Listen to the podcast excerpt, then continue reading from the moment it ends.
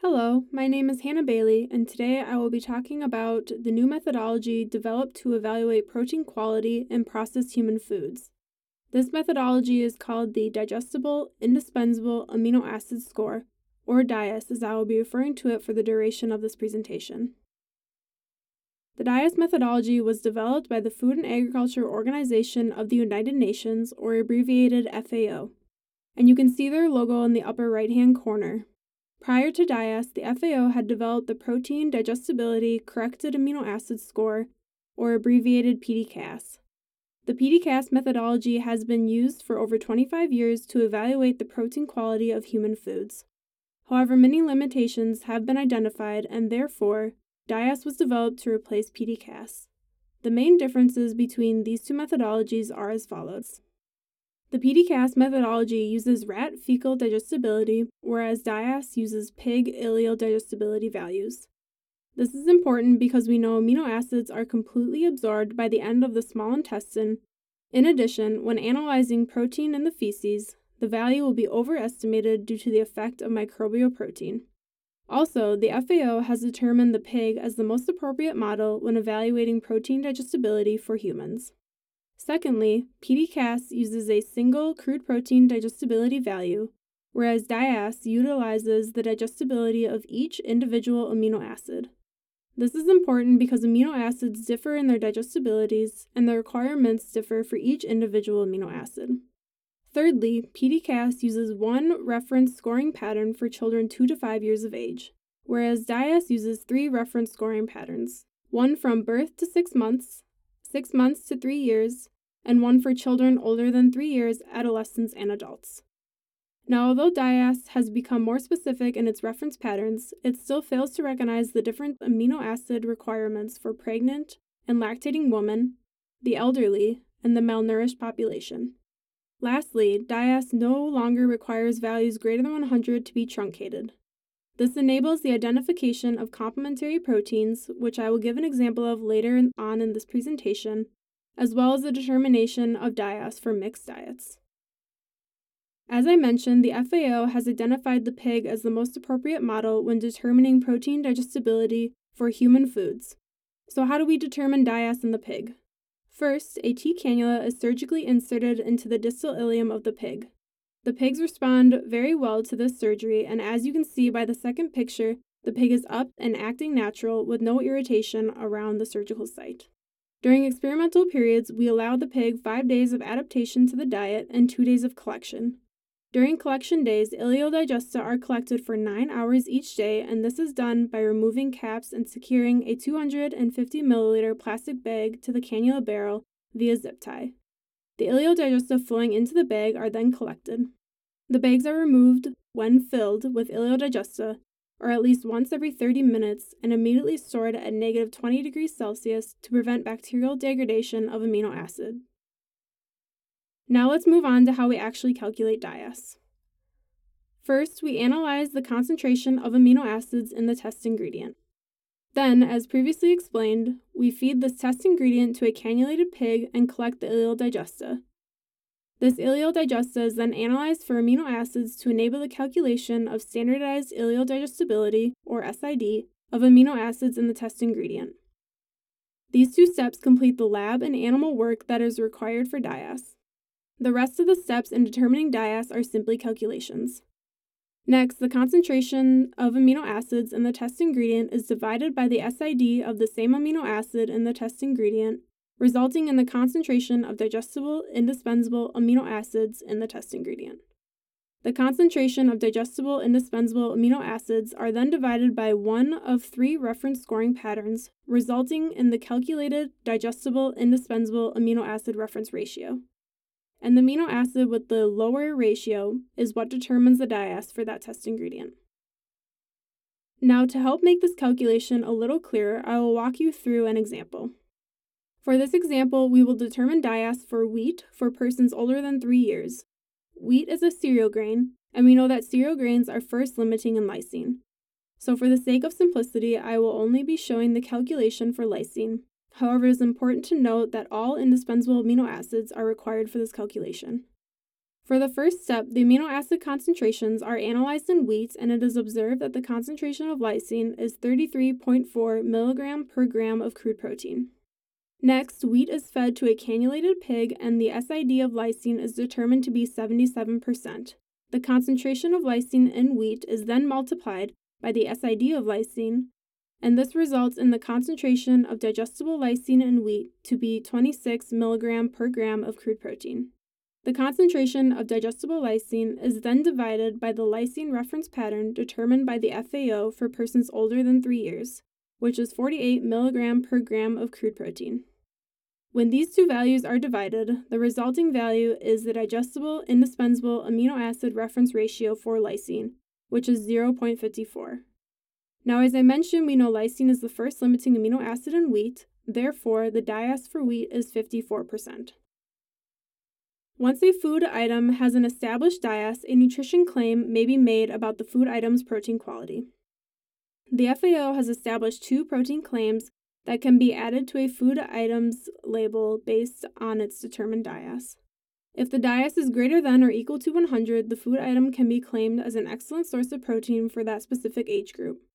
For a food item to be claimed as a good source of protein for a specific age group, its DIAS needs to be between 99 and 75 and if a food item has a DIAS less than 75, there can be no claim made about its protein quality. For example, wheat had a DIAS of 54, therefore, no claim can be made about the protein quality of wheat.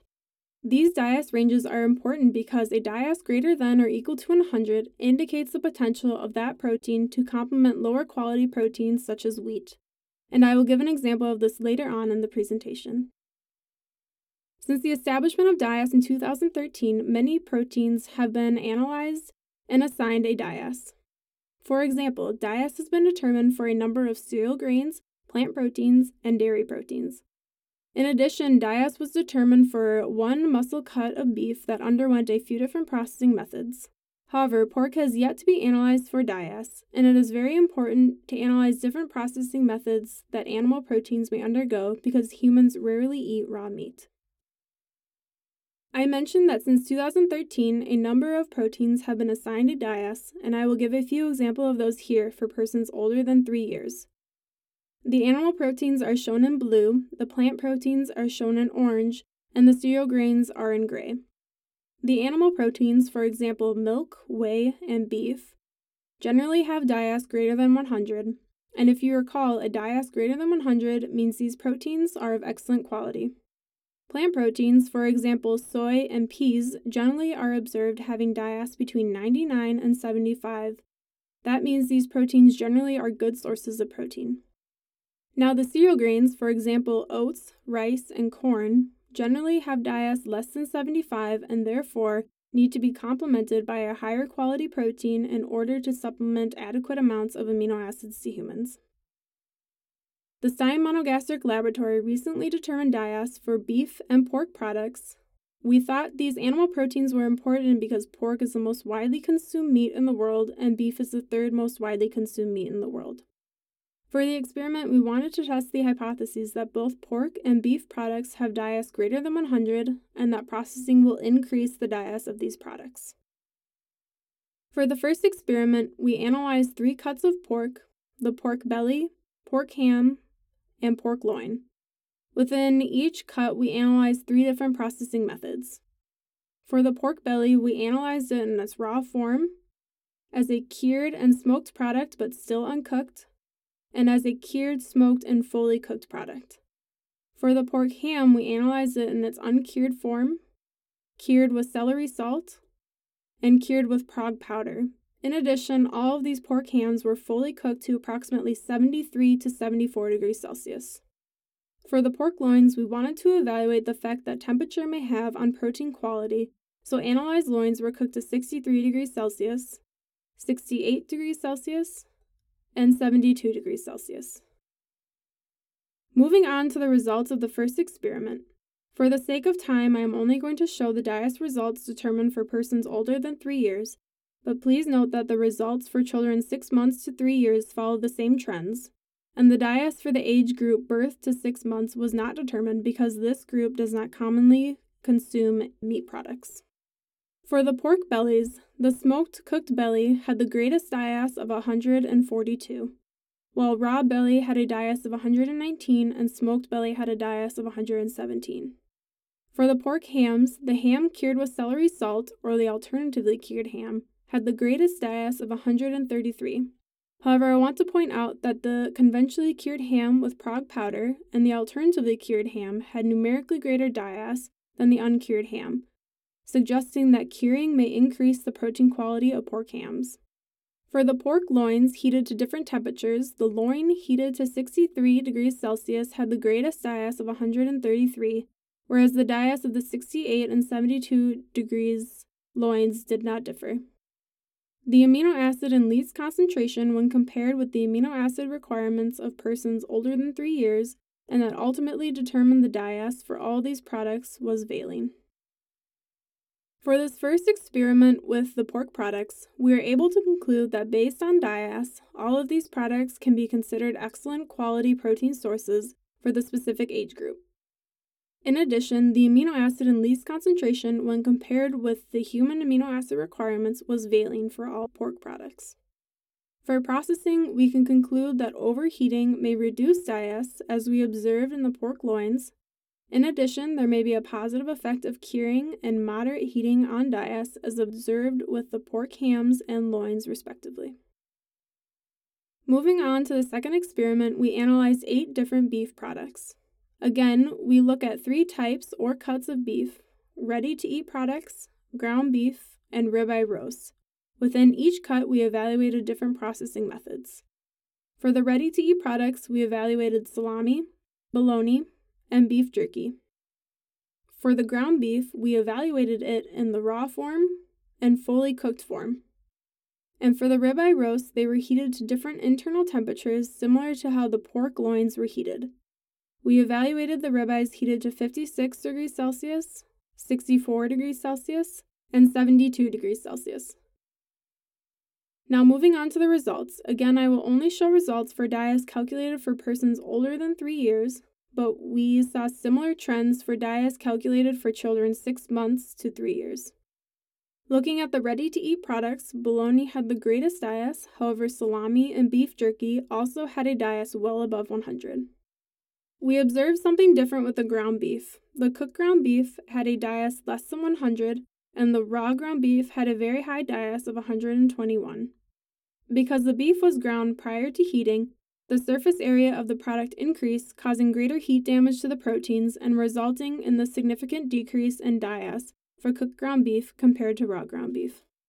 For the ribeye roast, the ribeye heated to 64 degrees Celsius had the greatest DIAS, and if you recall, the pork loin heated to 63 degrees Celsius also had the greatest DIAS among the heated loins, suggesting that moderate heating of intact meat may increase the protein quality of those products.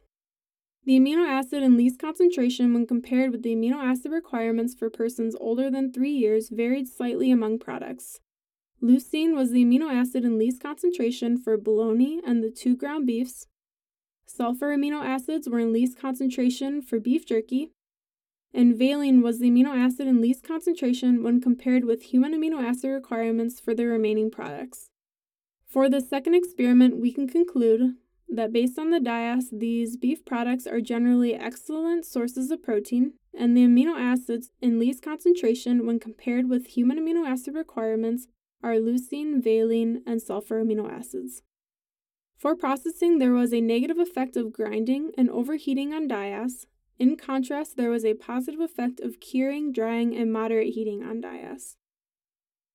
Moving on to protein complementation, if you recall, I mentioned that food items with a DIAS greater than or equal to 100 indicates the potential of that food item to complement a lower quality protein.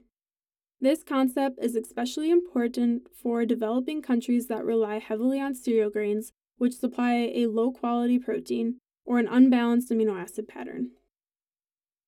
I'm going to give an example of how two proteins can complement each other. This bar graph will show the digestible, indispensable amino acid reference ratios for all amino acids for cooked ground beef and polished white rice.